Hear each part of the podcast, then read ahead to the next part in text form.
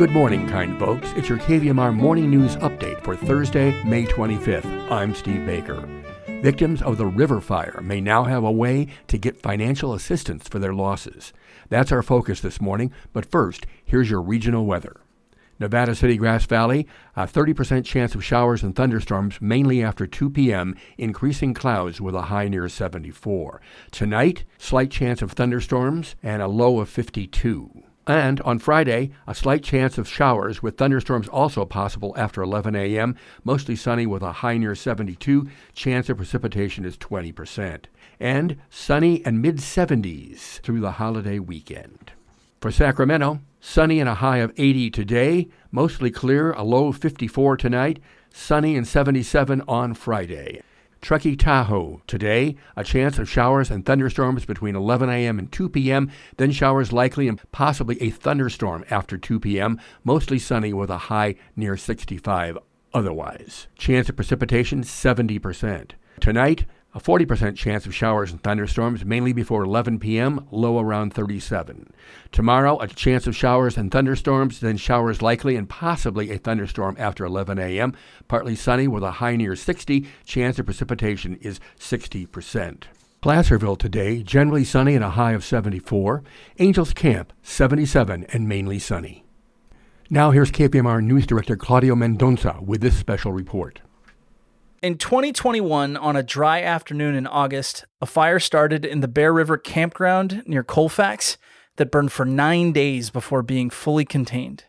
That blaze, which was eventually named the River Fire, destroyed hundreds of structures, injured four people, and torched nearly 3,000 acres.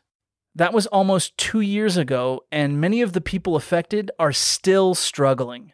The whole community is still recovering from it.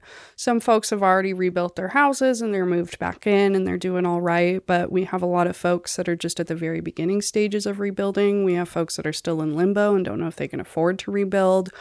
There's still folks living in fifth wheel trailers on their burnt out properties. That's Nora Esters. She works for Connecting Point, the organization affiliated with 211. She's the lead for the Disaster Case Management Program. So, Connecting Point is a joint public authority with Nevada County. Connecting Point, like the bread and butter of Connecting Point, is IHSS in home supportive services and for Nevada County, and also they provide 211 for Nevada County and Placer County. But Connecting Point is in this unique place where they can take on other programs that are not necessarily bound to counties. So we were I don't and I wasn't there at the beginning, so I couldn't tell you I think we were approached because Connecting Point was really involved right after the fire when there was no funding. FEMA wasn't involved yet, but Connecting Point was really involved with the Nevada County survivors just because there was an easier direct line of communication to them and facilitating getting money from the Nevada County Relief Fund to survivors, you know, pretty immediately after the fire. So Connecting Point was a huge player at the beginning of that just by being there and the county leaning on Connecting Point to provide that. Nora and her team act as liaisons between survivors and the various private and public entities that may be able to help. First of all, you go through the trauma of, of losing your home, your pets, your cars, you, all your belongings and then you're sent to navigate all this red tape and paperwork and fight with insurance companies and fight with FEMA and fight with SBA loans. Navigating all this stuff on top of just being in such a delicate emotional state is hard. You know, it's a runaround all the time, and they need more documentation and they need this and they need that. Fill out more paperwork part of our job, and I try to do this as much as possible, is take the administrative burden off these people. If I can save somebody from having to fill out another application, I will do it because they have so much to deal with.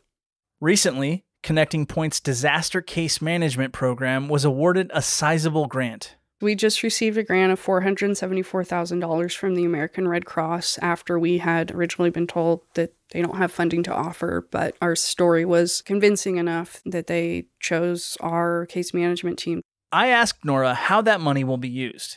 Connecting Point is not able to hold those funds. We're not a nonprofit. We're not a 501c3. So St. Vincent de Paul, who is our overseeing program, uh, they're a Catholic charity. They're holding those funds for us and acting as the unmet needs roundtable.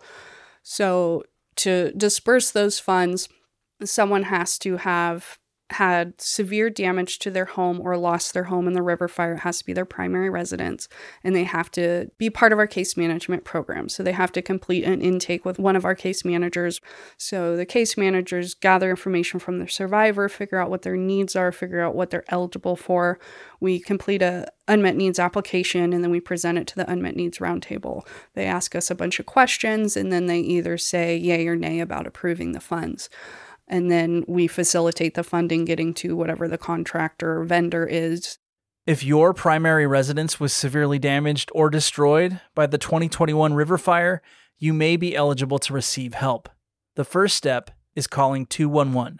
If you call 211 and let them know you're a river fire survivor, you will be connected with our program.